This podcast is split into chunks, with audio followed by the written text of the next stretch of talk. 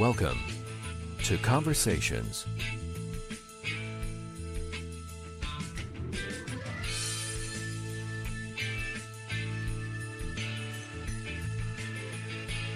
And now, from Los Angeles, here's your host, Mike Dowler. Good morning from Los Angeles. I'm Mike Dowler, and welcome to Conversations Radio. This is really early for me. I need to uh, take another tug of coffee here. Hmm. Great. Hey, glad to have you guys on here. You can like us on Facebook, follow us on Twitter, follow us on Instagram at Conversations Radio. Hey, on Twitter, it's really quite simple. It's at Converse Radio. That's like the shoe without the E at Converse Radio. And on Facebook, we are simply Conversations, the podcast. We don't get kicked off usually, so we're good. Hey, a great show today. This was really a last minute thing, and I'm so glad we were able to work this out. Our guest is going to be Bella Rayne. She is a emerging guitarist from Northern California. She'll be joining us in a second. My co-host is going to be the wonderful Leland Sklar. I want to thank our guest from episode 148, and that was Zachary Golinger. You know him from HBO's Barry. He played uh, Barry's son John, and also in the Crowded Room as a young Danny, uh, opposite uh, Tom Holland, Amanda Seyfried, and Emmy Rossum. A wonderful, wonderful actor, and again, uh, all of our actors out there are feeling it right now. The SAG actors, uh, the strike is in full swing. I totally support. But the podcasts are still here. I've adjusted my programming just a tad. By the way, all of our podcasts are on Apple Podcasts. You can go to the iTunes Store, search Conversations Radio, and voila. They're all right there, tucked in quite nicely for your listening enjoyment. And they're on Spotify, Amazon Music, uh, Podbean, everywhere. Just Google it, you'll find it. Hey, let's get this party started. My co host, returning co host, keeps coming back. It's great. I mean, it's amazing. He is uh, one of the best bassists ever, legendary, with about 25,000 songs to his credit. Right now, somewhere in the world, there is a song playing with this gentleman's bass line. Our guest co host this morning is the wonderful Leland Sklar. Lee, good morning. Good morning. Just, I'm glad to be here. You know, I was clean shaven when you started this introduction. you were never clean clean shaven. I'm sure. You know, I'm sure it was. Wait, look. No, it's a boy. There's a beard. so, but you. no, you, it's um, great to be here with you again. Glad to have you back, and uh, glad that you're able to join us. And uh, we're going to talk to Bella in just a second. You are on the road with Lyle Lovett, and you are coming down from a 10 hour bus ride. And I got to tell you, I saw your video of the bus. It looks pretty cozy. It's cozy, you know, but 10 hours in anything gets to be a little uh, a little bit much. I mean, we our trip was waylaid a little bit because they're doing construction on the Trans Canada Highway where we needed to be, so we had to take a, a, a detour 100 miles through the Canadian Rockies in, in our buses, and uh, it added a bunch of time to it. But we're here now in Calgary. We play tonight, and then tomorrow we head off to Edmonton and we play there, and then we're back in the states uh, in Montana so, right after that. So. Yeah, you just missed the stampede. I know. There's as we're pulling in, they're tearing it down. And you're on the road with Lyle Lovett, and uh, how's that going? It's fabulous. I've been I've worked with Lyle since 1988. Um, uh, the first time I worked with him was on his large band album, and uh, every chance we've had since then to record or play together, we do. And uh, so the summers of the past couple of summers have been Lyle summers, and uh, I, I, love it. The band is unbelievable. It's 15 piece band, and just incredibly great musicians to the point sometimes where you almost forget to play because you're digging everybody else so much. But the shows are going great. Uh, we're, we're I'm thrilled with the tour. You're pay, you're playing some beautiful venues, especially the winery the winery up in Wooten, Woodinville. Oh um, man, unbelievable! I love that your YouTube page. You actually take time out to do that and and give a little tour of, of the places you're playing, the venues. And there are so many wonderful venues. There's some hellholes as well, but for the most part, you're playing some really really cool theaters, old theaters restored to their glory, and uh, that's yeah. so cool. Well, the great thing is we're playing music. I really I could care if we were playing in a cow pasture.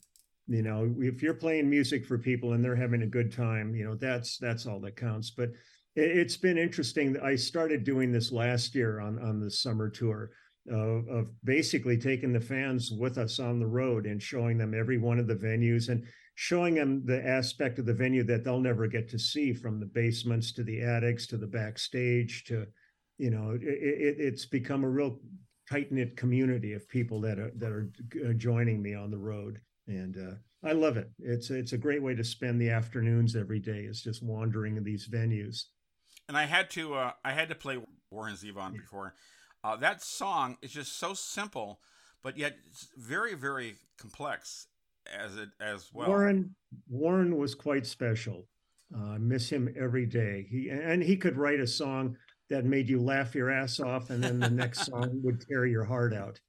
Um, he was a remarkable musician. I remember going to see you at uh, at the Canyon, which is by the way closed now. They closed it, unfortunately. Yeah, I heard. But you guys were doing a sound check with uh, with everybody. Waddy was there and the whole band, and um, lawyers, guns, and money. I just fell down. I mean, that's just like yeah. you know great. Yeah, it's it's a tough one. We've lost so many over the years. That's the thing that makes me so enthusiastic about people like Bella, because there's the, the other generations that are coming up that are that you can pass the baton to. Sure, and, certainly. And see that and see them take take you know hold of this whole thing. Well, and, and uh, Bella's uh, Bella's story is unique because uh, you know she didn't intend to be a guitarist, but uh, you know, at, at, at, the age of 16, she uh, she is. It all started a couple years back during the COVID chaos, the quarantine. And, you know, getting bored, she started to poke around the garage and found a, a Fender Strat that belonged. Not a bad thing. Yeah, not a bad find. that belonged to her mom. She picked it up, dusted it off, started playing, and the rest, uh, well, she's self taught. I mean, uh, here's a little sample for you here.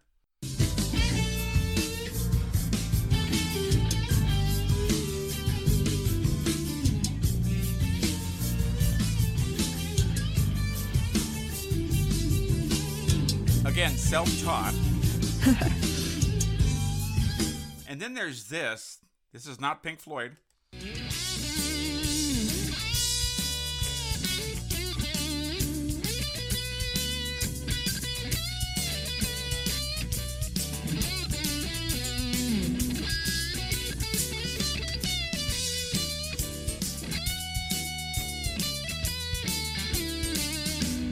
Wait for it.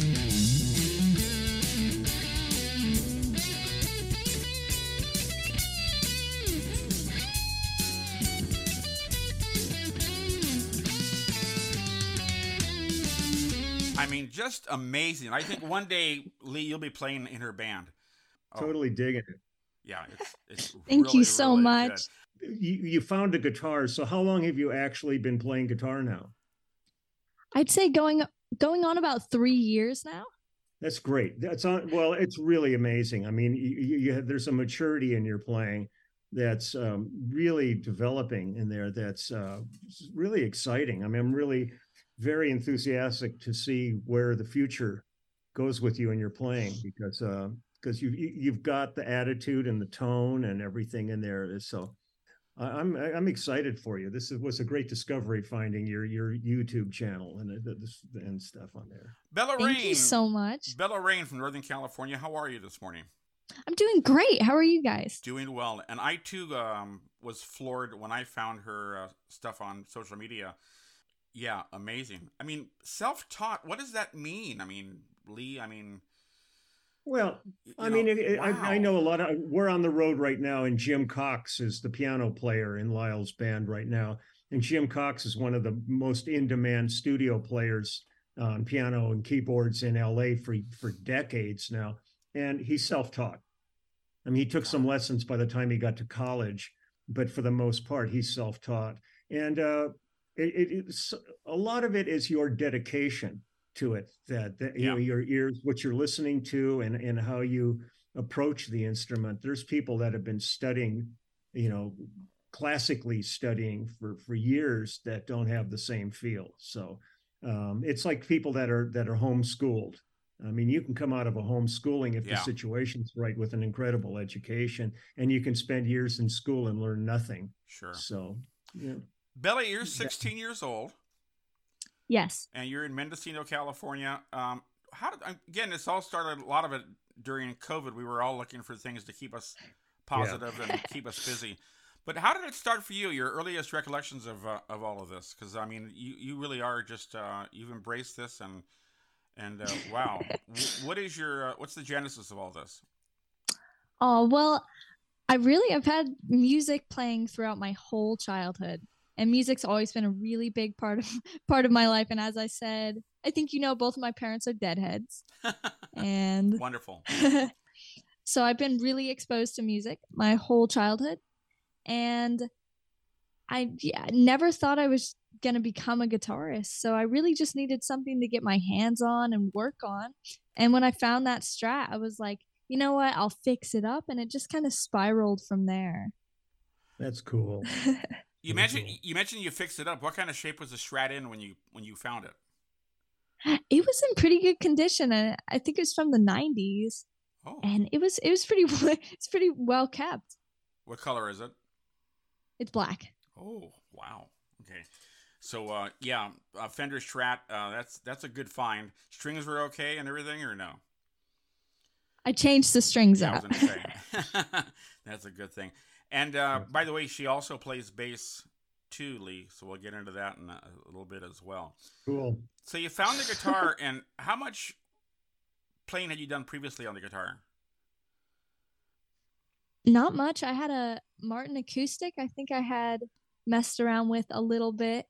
Christmas gift. Um, and I played with that, and then I really started to get serious because I was really interested in grunge music, and that was really embracing and welcoming for me.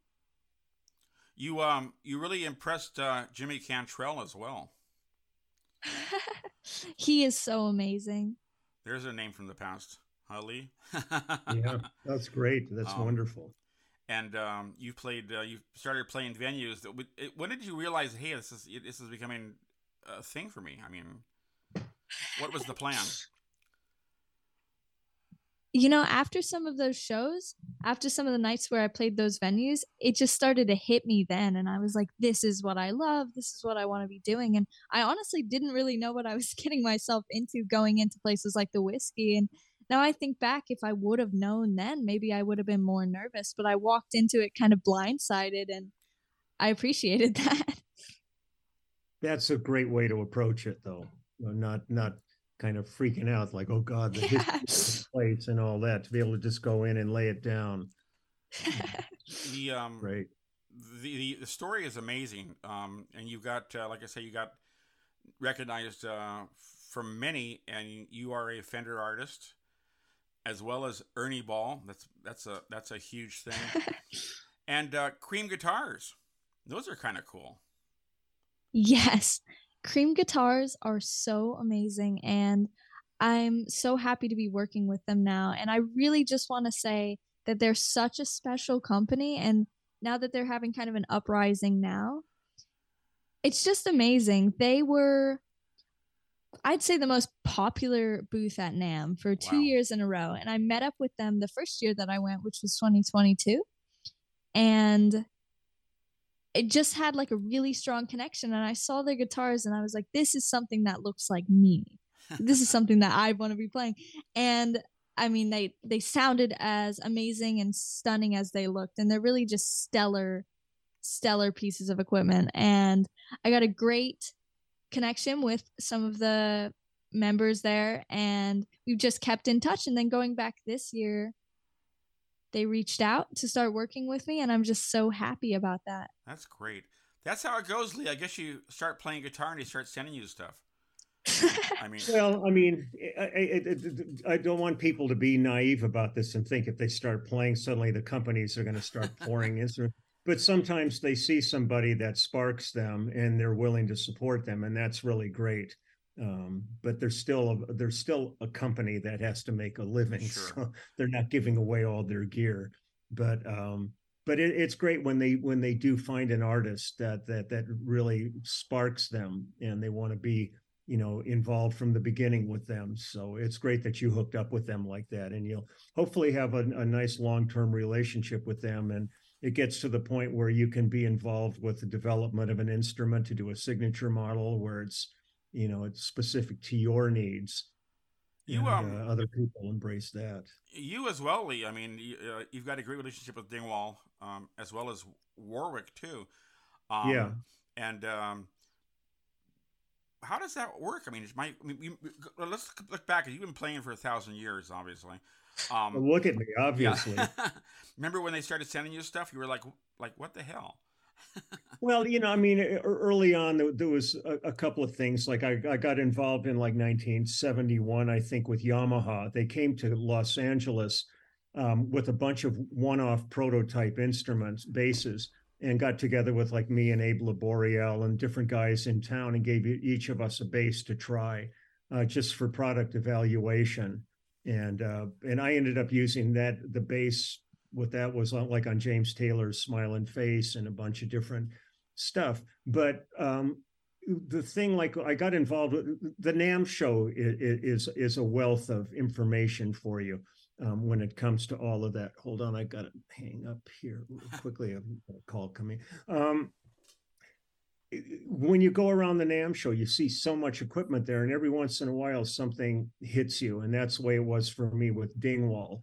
Um, I, had been looking for a five-string bass for a long time because a great deal of the work that I do is replacing synth bass and synth bass is always the, the guys that are programming that have a left arm that's like 18 inches longer than their right arm because they're always at the bottom of the keyboard.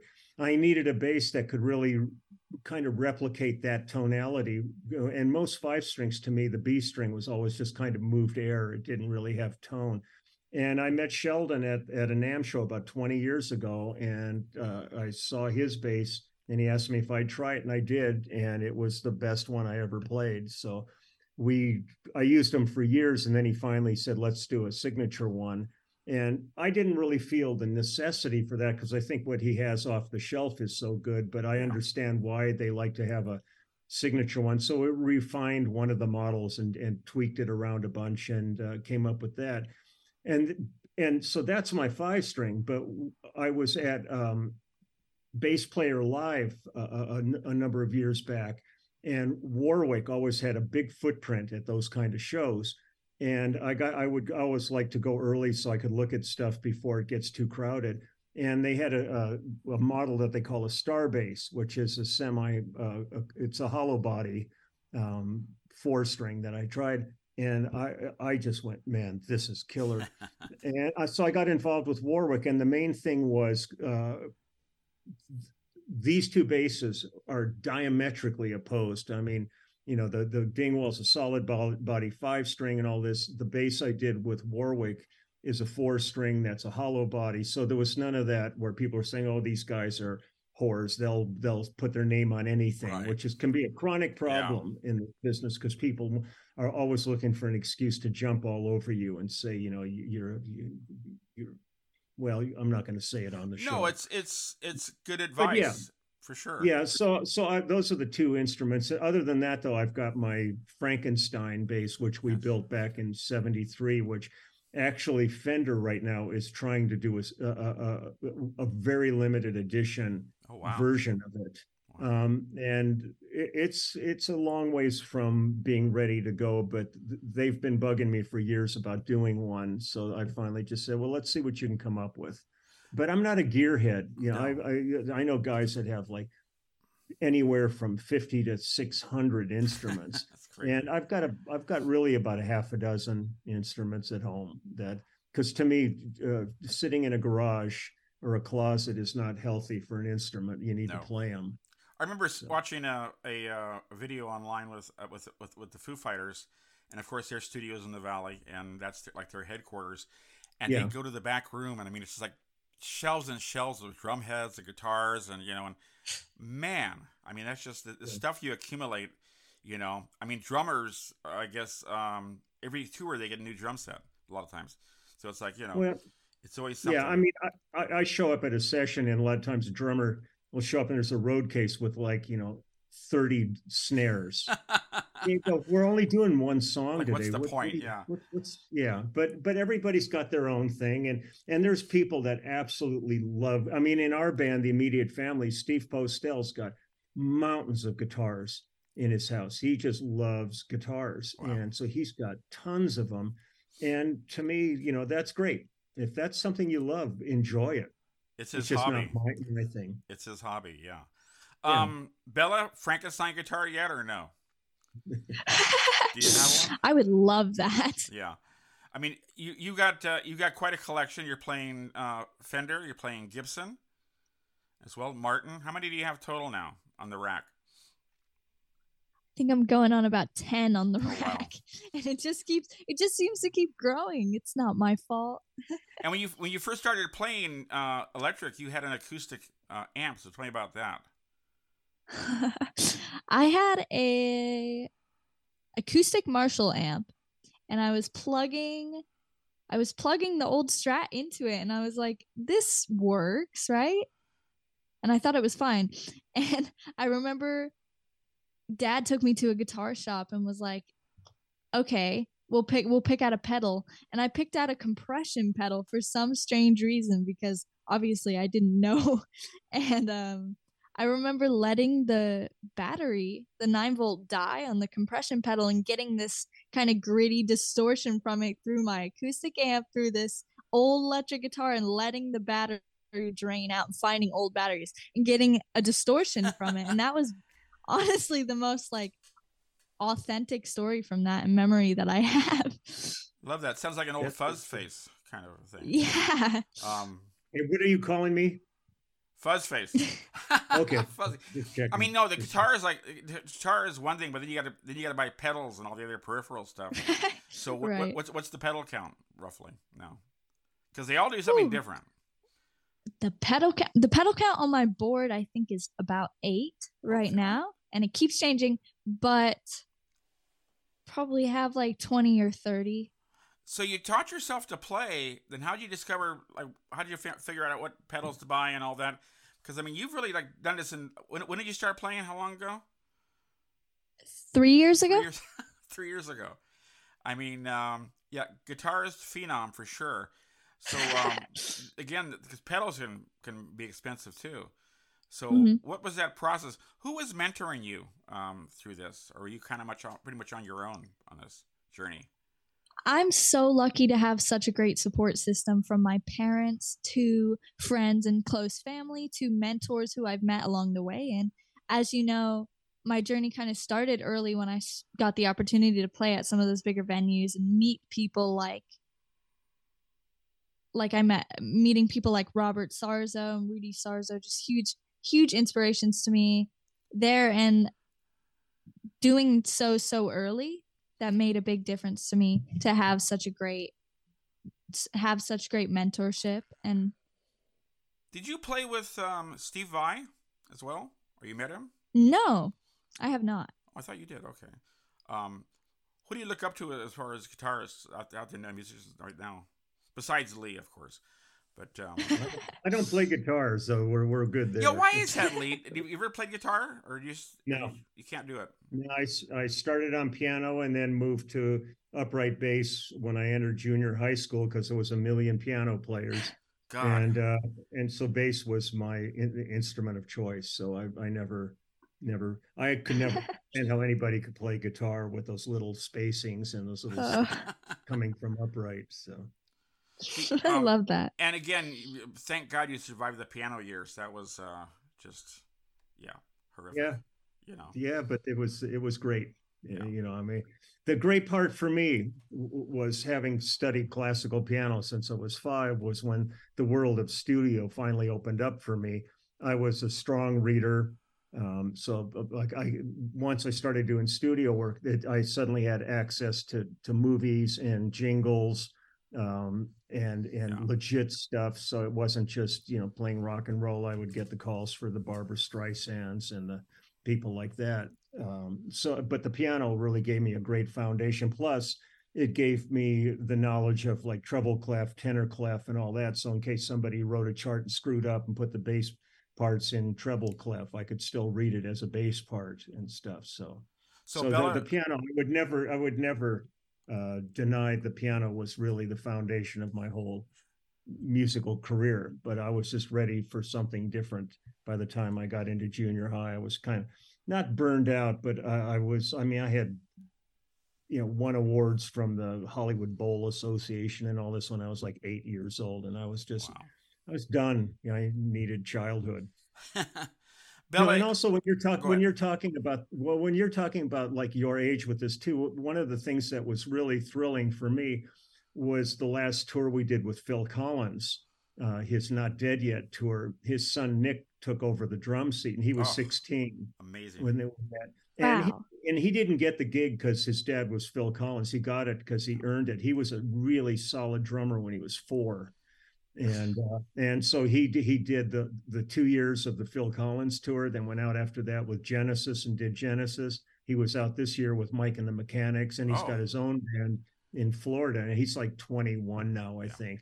So it's thrilling to to be around, you know, watching you know young people develop and really find their place in this whole thing, and that's and that's kind of exciting. It's a little like the journey that that you're traveling at this point, Bill, where you know i mean there's so much that that's potentially ahead of you at this point. So you just stay focused you know on on developing your skills and and finding your voice in this is the important thing is to is to do to get to a point where where you play something and, so, and then people start going well that's bella rayne isn't it? I, I know that. I mean because it happens. There's an artist i just worked uh, did an album with named lari basilio who's a brazilian guitarist and just monster. if you have, if you're not familiar with her, check her out. You, I think you would really love what she does. But I uh, definitely uh, will. Yeah, but uh, it's L A R I is her first name. But hearing you, watching your videos and stuff, you for the amount of time you've been playing, it's quite remarkable what you're doing right now. So self, Thank you. Self-taught, Bella. What was your process? How did you teach yourself? Honestly just watching watching live concerts of my favorite bands watching my favorite guitarists and youtube videos. Yeah, lots wow. of youtube videos. You live in a, uh, a, wonderful time right now. You know back 30 years yeah. ago you would have had you would, you would have had a reel to reel deck and that was your that was your go-to. Now with digital it's just so easy. Lee you remember those days of tape and you know how oh how yeah no I mean, I mean but I'll tell you, YouTube is magic. I mean, you know, as much as people oh, whine about social media and all the different platforms and stuff. I mean, I I'm an insomniac. I I don't sleep that much. A lot of times at night, I'm just up watching YouTube videos, all kinds of artists. Sometimes I'll pick a song and then find like 30 different versions of it by different, you know, everybody from Pavarotti to, to you know, who knows, you know, and, and uh, it's a it's a thrilling format. There's so much educational stuff that you can find there that um, you know there's a lot of crap too like anything else so you've got to kind of weed through it sure but uh, it is really quite remarkable um, what's available on there uh, from a being especially during the pandemic it really became essential because the the social interaction was over at that point and nobody knew what was going to the future was going to hold uh, with that going on and uh, it became like a really uh, a good friend to have every day sure. was just to sit there and that's how my my channel was a complete accident um, when i started it. it i had no intention of starting a youtube channel but you know there's like 225000 people coming there and you know it's amazing to me and you post a lot which is good too so oh yeah of- no i mean to me to me if you're going to do a channel it's content and, and it's it, and i mean sometimes i post a couple of things a day. I mean i've got i think about 1400 videos up now on it and uh, wow. I love it. I, it's something you know the hard part for me was there were things that i ended up because when covid hit my my date book went uh, of work went from full for a year to empty right. like everybody else because everything was shutting down and so I started to look for options of things to do. I had never recorded from home before COVID. Um, I always, if somebody would wanted me to do something from home, I would just say, send me the files, and I would go to friends' houses that had studios.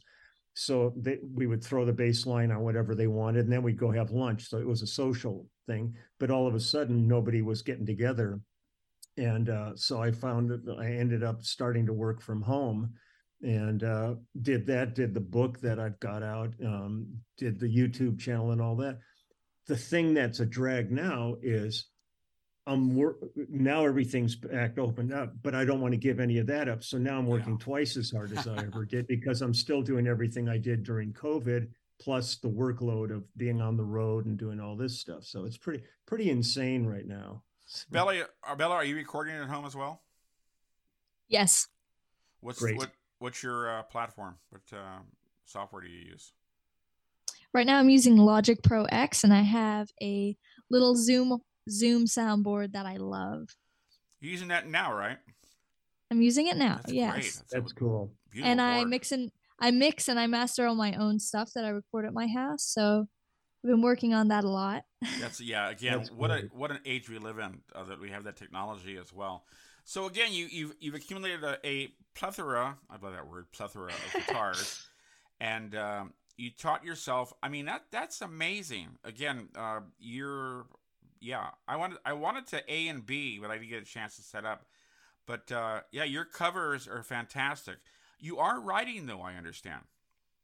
yes, I am writing my own original music now. I'm working on that more. Great. So are you are you singing as well or just guitar?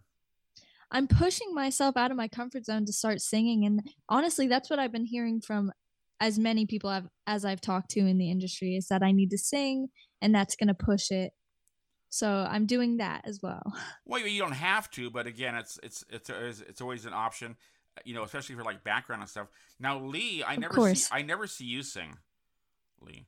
I've sung some background Yeah. and stuff, but as a bass player, I don't have the same pressure on me that the a guitarist does when they're at the front of the stage.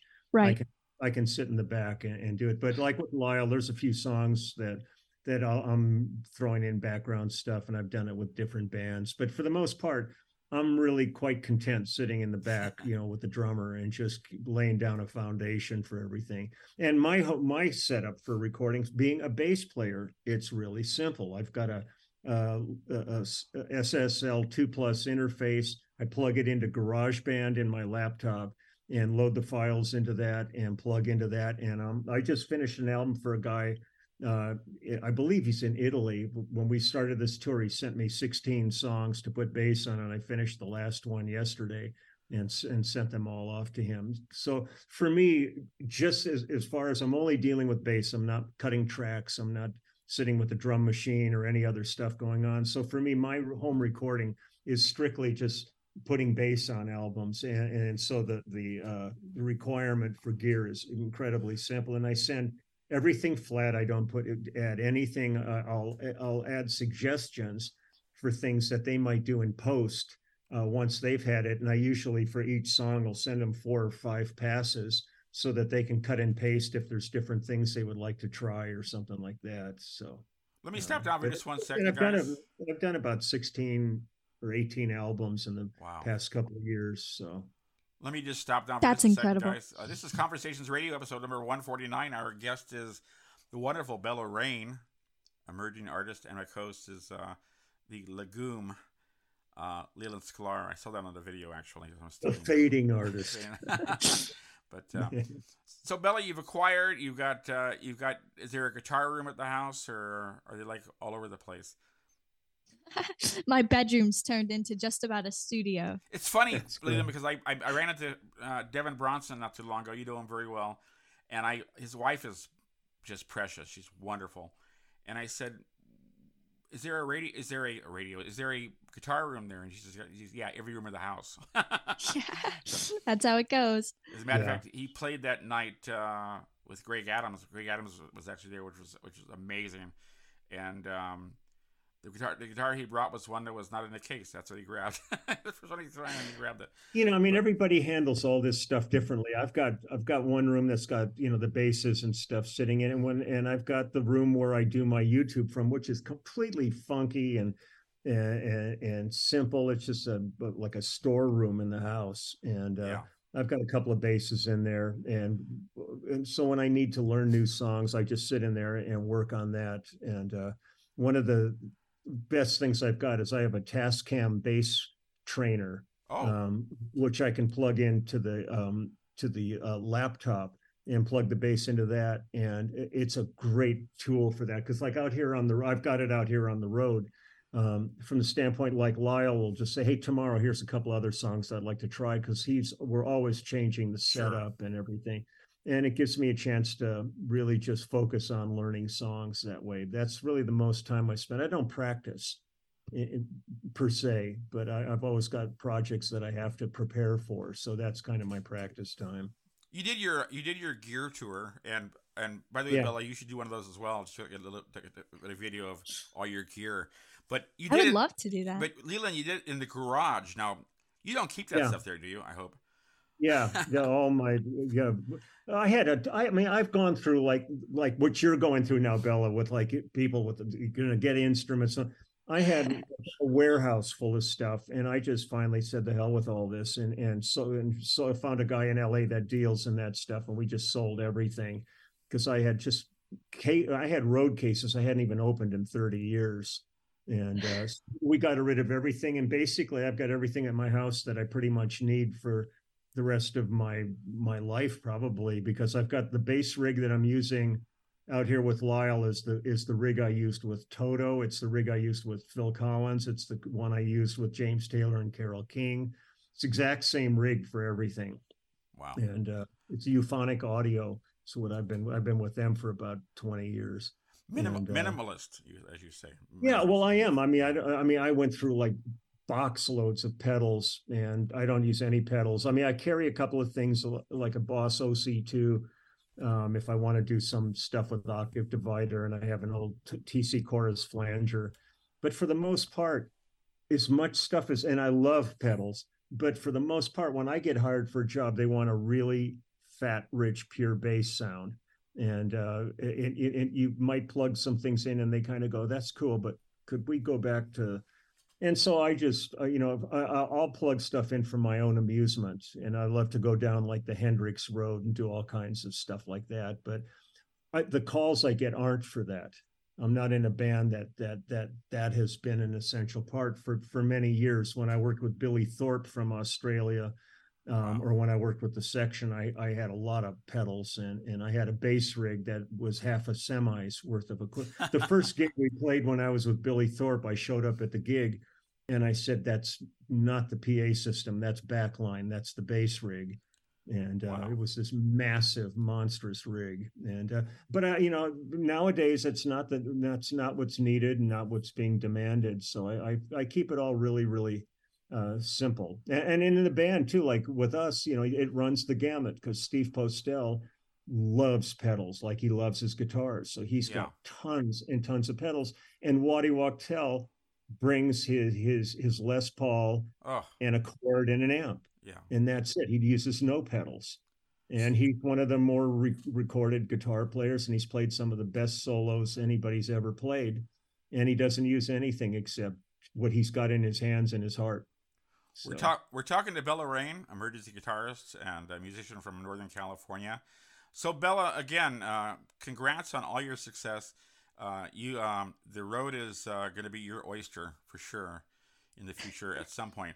What do you have as far as gear? Can you name off guitars you have offhand? Thank you so much. Uh, I have a Fender's new line of an American Vintage 2 Strat. It's a 61 in Olympic white, and I just love it. And it's kind of my baby right now. you got a, you've got a Gibson as well and then I have a Gibson, a 60s Gibson Les Paul, and I have the obviously the new cream yeah, guitar. Really, glittery. it's a voltage and it's super sparkly. I think that suits me, um, and I love that. And those are kind of my three. Those are kind of my three mains right now. That's good. That's a good way, good way, good way to start. I mean, you're not carrying around, you know, twenty guitars on tour. right. I started off actually with big interest in vintage guitars and I saved up for a 70s Univox Hi-Flier as kind of the first guitar I bought myself and I was like this is what this is what I want. What's the bass? And what bass do you have? I have a I have just a Fender Jazz bass. Okay. Which is still like the go-to if if you're ever going to have a bass, there's a million basses out there, but I'll tell you, a, a, a, Fender Jazz bass is really kind of like the holy grail for me. And, and how easy is bass for you? I started playing bass not long after I started playing guitar, and I got one for Christmas, and I was like, "This is great! This is great!" Um, and I love that. I love bass just the same. And when I'm playing with a band and the bass player uh, can't come to a to a practice or can't come to anything, it's great that I know that I can fill in and help out great, however yeah. I can. Yeah, that's great. And you know what's, what's funny, Lee, is uh, so many really, really good female bass players out there. Oh um, God, no! There's, there's, a wealth right now. You know, it's a there's a, there's a there's a great one. If you want to check check out check out Rebecca Johnson. Okay. She's in Australia, but sings her ass off and is one of the baddest bass players. You'll see, and she's got a great band. She's great. I mean, and then we've got like Ellen, you know, the twelve uh, yeah. or eleven or twelve now. Um, but the, but there's there's a, a, a ton of of really gifted. When I've gone to some of like the bass camps and stuff like that, it's really exciting to see how many women are at the sure. are at these uh, camps now because it was always you know other than Carol Kaye it was always kind of you know or Suzi Quatro I mean it was sure. kind of like that was the the guy's domain and it's really great I mean Tal Wilkenfeld oh. and and all of you know there's there's so many right now that are uh, just really amazing and, and I, find it thrilling. We uh, lost uh, as you know we lost Jeff Beck not too long ago and yeah. Tal Wilkenfeld played with him a lot. I mean, she he oh, basically oh, yeah. he took her under his wing, uh, so to speak, and, uh, and yeah, it was a, a, great musical relationship there for years, and she's still going strong. She even went on. Oh tour. yeah. She went on tour when she had two broken legs. She was still playing. yeah. She's she's I, have known Tal since she was I think fifteen. Yeah. And uh, no, she's a remarkable musician, and uh, you know and and there's just you know i mean the world's out there. I mean it's just whoever wants to pursue it and and and, and uh, it's it can be a difficult journey because it's it can be fraught with disappointment yeah. uh, and and stress and pressures and all that but it's it's also one of the most joyous experiences there is is to get up on a stage and see people dig you. It's a, right. you know, and, and just make them happy. I i find it it's thrilling. I mean, I've been doing it for a long time, and it never gets old. We're gonna wind down because it's getting close to. Uh, you got you got a show tonight, number one. Yep. And uh, Bill, do you have any questions for Leland? Now's your chance. Uh... I do actually. Oh. I just wanted to ask if there was anyone you haven't had the opportunity to play. I mean, I've I've looked over your discography, and is there any band you haven't played with? And if there's anyone you maybe regret not playing with or had the chance to play with or anyone you wish that you could play with in the near future yeah there's well there's there's a lot i mean like i was always i've always been a steve winwood fan and i never got a chance to play i've never had a chance to play with winwood um yeah, I, I, I came close to working with elton and that that didn't happen because um, I was on another tour and I couldn't take the wow. The, and they call. Um, but there's there's lots. I mean, you know, I mean, I can sit there and and, and go through like because when I started my YouTube channel, all of a sudden I really had to address my career because I've never thought about it. I only think about today and tomorrow. I never thought about my past. So I've had to do it. So I'm like looking at all these the, the amount of artists and stuff, and I'm kind of going, but still, there's so many out there that I would I would love to. I mean, I would love to play with Keb Mo you know, as soon as I heard Keb Mo, I ran out and bought his his record. And I've met him, but we haven't had a chance to play yet. But um, I'm not I'm not greedy about things, but there, there's a lot of people out there that I would still love to play with. Um, and you know, as long as I'm still working, you know, who knows? opportunities may still come to work with some of these of people. Of course. But uh, and uh, but it, it, it's also just fun. I'm I'm a really good audience so i'm you know one of these people i'm still like like fanboy. And when i see people that i really dig it's just fun to sit back and watch them i mean everybody was on on my back when as much as i hated when it happened when dusty passed away from ZZ Mm. you know, everybody's yeah. going, "Oh man, you, are the perfect guy for that." And I and Why, I know because Billy, of the because of the beard or what? well, that's I mean that would be part of it, yeah. but but certainly I was really I was thrilled when when his bass tech took over when when Dusty passed oh, away. Oh, that's great. You know, but it would have been fun. I've played, you know, I, I know Billy, and and it would have been a, a kick to do that, but you know, I, I also really could just sit in an audience and watch all these people and enjoy them. So to me, it's not, you know, I'm not hungry for all these gigs. I'm thrilled when I get them. Good question, Bella. Any other questions, Bella? You think of? Just any advice that you would give someone young like me or maybe someone else just navigating the start of the music industry? Okay, here we well, go. well, well, no, no, no, but certainly, I think I think the the main thing right now is it seems like you have a focus and a passion, which is the thing that a lot of people sort of have, but they don't get there. But it's it, it, judging by the amount of time you've been working at, at, your craft and how accomplished you are at this point, and, and how being recognized for it is happening.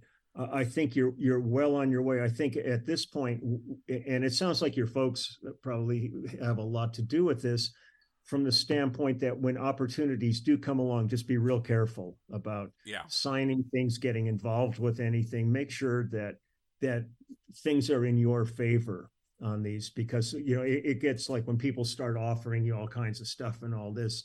Um, it's easy to go down the rabbit hole with that stuff and and, and you don't want to have any regrets going why did i do that oh jesus Mm-hmm. It sounds like you're you're you're creating a, a, a, a Bella as a product at this point, and and that's I mean, which is great, and that's what you really need to focus on is uh, is keep working on your craft, get as good as you can possibly be, and um, and then just be kind of surrounded with a good support team that uh, won't let you you know have anything really go south on you that could cause you any problems. One question for you, Bella. Um, to mm-hmm. reverse that, who do you want to play with?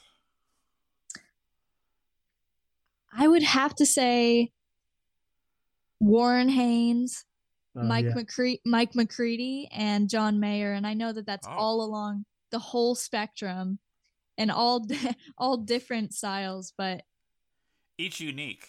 That would be sure. that would be amazing. Each unique. I want to talk you, about go ahead. Go ahead. Well, I was just going to throw something at. Uh, uh, judging by what I've heard you play, I'd, I'd, like to throw something else out for you to listen to. Um, in in around 1993, I was in a band called Barefoot Servants, and the two guitarists in it were John Butcher and Ben Schultz. And John was the singer. He's he's got a group called John Butcher's Axis out of Boston, and uh, monstrous guitar players. Um, and it sounds like it's right up your alley. I mean, we were kind of like somewhere between Hendrix and ZZ Top and all that. Um, but but there's a bunch of stuff on YouTube from our that first album that we did called Barefoot Servants, and I think you would I think you would really enjoy it, judging by the uh, stuff I've heard of your playing. She's taking notes there. That's great. How cool! Hey, I want to mention as well. Uh, you're involved with uh, with a with a charity, right? You're doing some some work with. Uh to get music into people's hands? Tell me about that. Yes. I'm actually working on, in any way, starting a foundation to kind of just get. The goal is to get, because living in a rural area like me, there's not a lot. There's not a lot of opportunities, especially for young ones. And I'm working on a foundation to get scholarships to put music and instruments and lessons in the hands of young girls who don't have access to it in areas Great. like these. That's, that's wonderful. wonderful. Keep me um, abreast of that, and we'll make sure we plug that because that's that's you're you're giving back. I mean, you're you're also you're so new. That's what's amazing. You're so new. You're really into this. You're getting your feet wet. You're playing. You're doing live gigs. You're recording, and now giving back by trying to help others um, find that as well. And again, music um, is it's it's a drug. It's a good drug. It's a good drug. But man, what a way to uh, you know just give yourself direction in life to have that in your life. A house without music.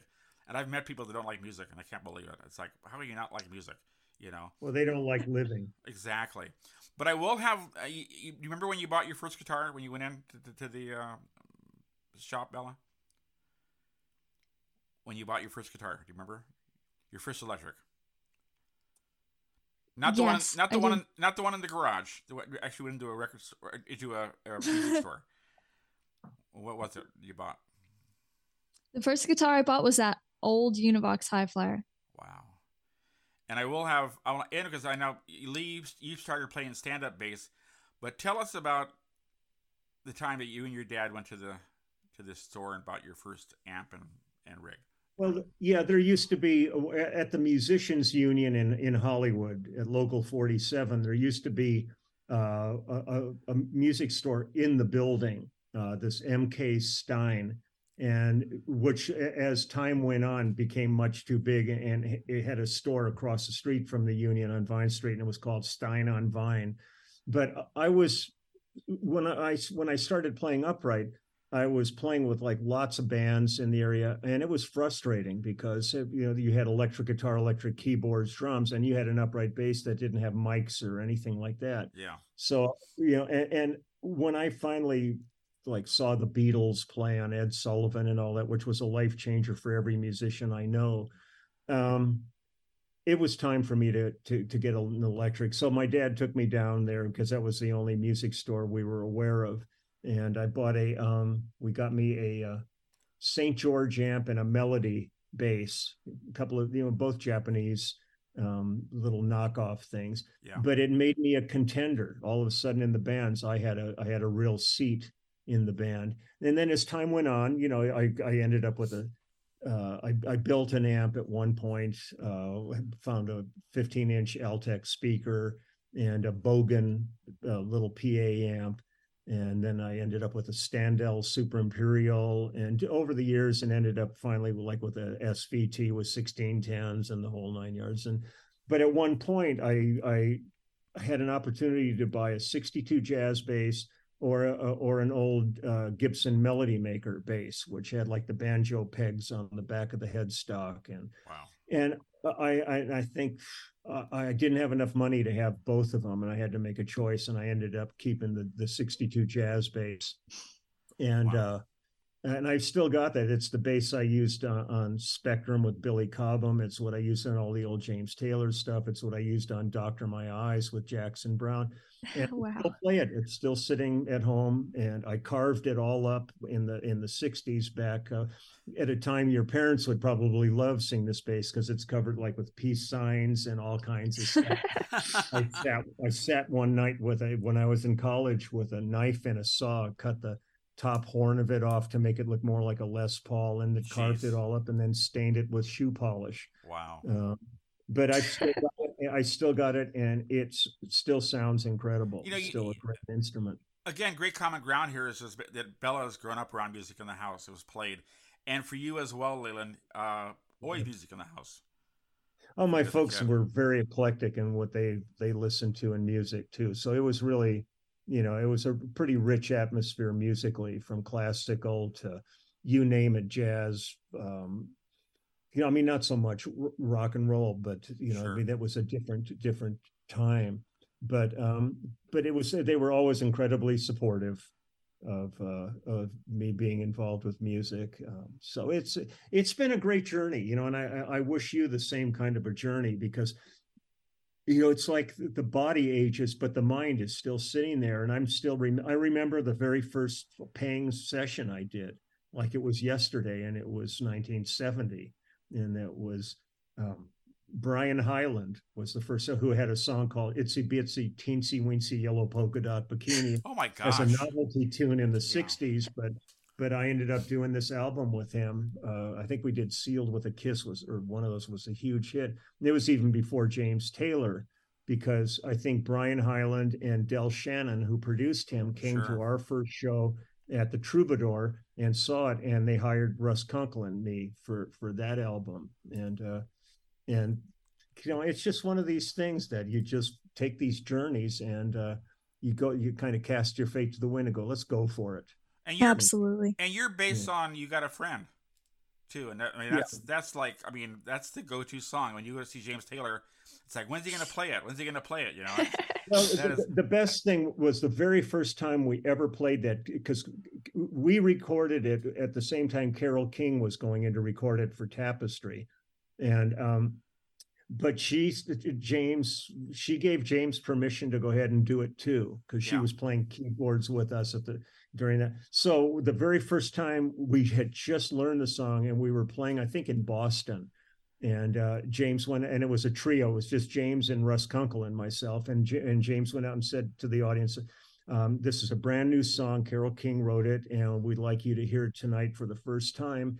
And if you hear any wrong notes, it's Lee you know okay okay great so we play the song so we play the song and every bass note's wrong yeah. on it and when we finished i looked at james and i said what song did we play before this country road drop d tuning did you remember to tune your e string back up to an e Gosh. and he had and it was still in a D tuning. So he's playing with his thumb the whole time, a whole step off. So it sounded like the bass was wrong, but I was not going to take a bullet for him. So I called it out on stage. But yeah, you've got a friend. I mean, it's a anthemic at this point with James. and and then and then to play with uh, Vanessa Carlton, uh, oh a, yeah, a thousand Vanessa. miles. I mean, that's like what a huge song that is, and that whole album. Um, and she's she's done a lot as well. She's kind of you know spread her wings and done stuff. But uh, those first couple albums she were just like they were just they were huge huge hits. Well, And uh, well, it's also number one. It's thrilling to walk in the studio. You don't know who the artist is Yeah. or anything like that. And I walk in, and there's this girl who looked young like you do, Bella, and she's sitting in there playing Chopin, just warming up. Yeah. You know, burning through Chopin. And I just went, "This is going to be great." And you know, there's a bunch of those. I mean, when I did Amanda Marshall's album, I mean, she's still one of the best singers I ever worked with, and she's finally getting a resurgence up here in Canada.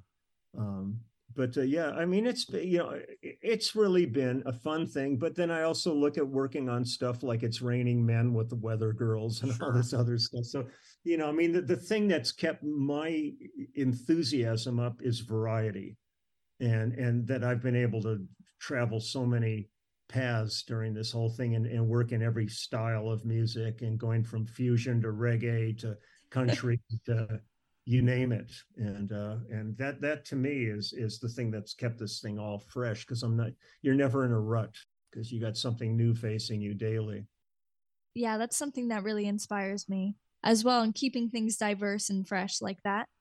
yeah And because really for me, it's just about the music and any opportunity I can get to play anything with anyone live and just take the stage and see people's faces and make people happy Yep. With some yeah with something that makes me so happy and that I love so much. And music really is my life, and I don't know what I'd do without it. So and you'll get this to whole that conversation you'll means get to that you'll get to that point where you can pick and choose, and that's that's that's pretty pretty soon for you. Um, Oh, of but yeah, course. y- you play you play you play every day. I take it. Yes. Good. Of yeah. course. And I'd be surprised if there wasn't a night where I'm not sitting in my bed and fall asleep with my guitar on. Oh yeah.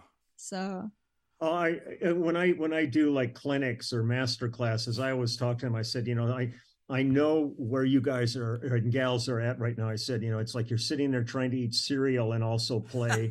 you're, you're going to bed with your headphones on, and you wake up with a cord wrapped around your neck. It's me. No, it's it's like the, the, I, I, there's so many times where I would just be sitting and watching TV in the evening. I wouldn't have an, the bass plugged in. I would just be sitting and playing, you know, watching TV just to keep your brain, you know, going on there. So, you know, it's it, it it is it's one of those things that you do because you have to do it to feel right about yourself. You have to be making music.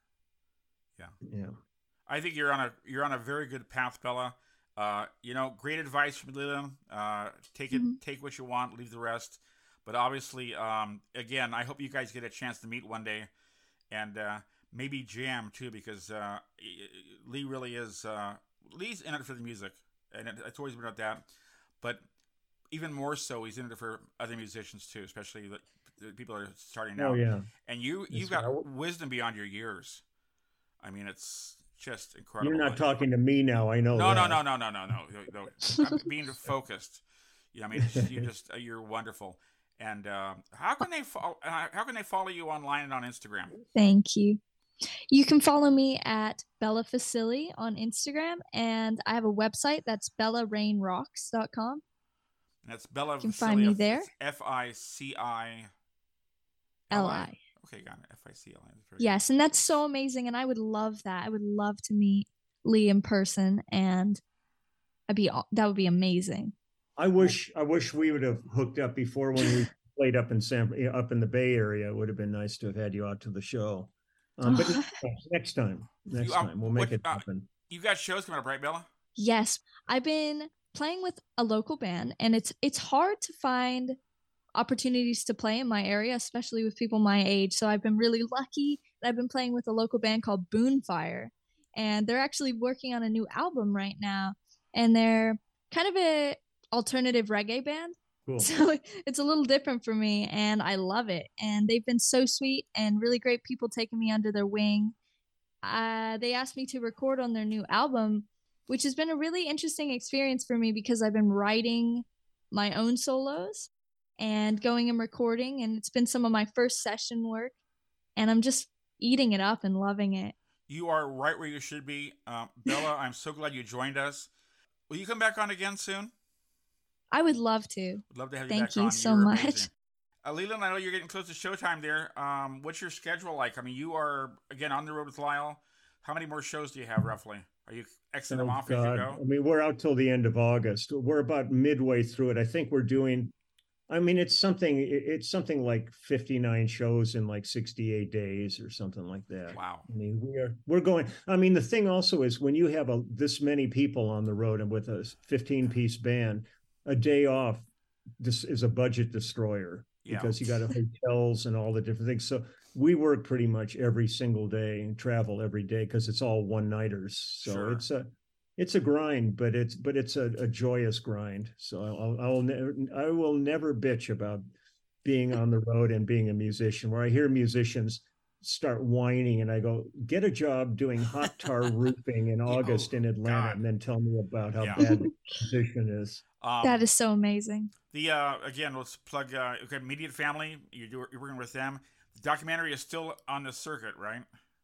Uh, the the documentary is on the circuit. They just the, we've it's been great. We've won almost audience choice um, in all the film festivals it's been, and they just had the Maui Film Festival, and it won the festival. And supposedly, I think it might be out by the end of the year. But for anybody who had, had ever seen the Wrecking Crew that Denny Tedesco created, which is a great movie about the musicians of the '60s in Los Angeles, he did this one because his father was Tommy Tedesco, who was one of the greatest studio guitar players Sure. who ever lived. Um, so that's going on, and we've got a new album that that we've been holding on to releasing for a year now to have it coincide with the movie. So there's a bunch going on, and like Russ and I are out now with Lyle, and Waddy is out with he's Stevie Nicks' guitar player and musical director, and Wow. everybody's everybody's busy doing things right now so we're kind of gearing up towards the end of the year of starting to you know do all this stuff Then there's the book. Everybody loves you. yep everybody loves me is the book it's got 6000 pictures in it of everybody imaginable going Yeah. It's wonderful.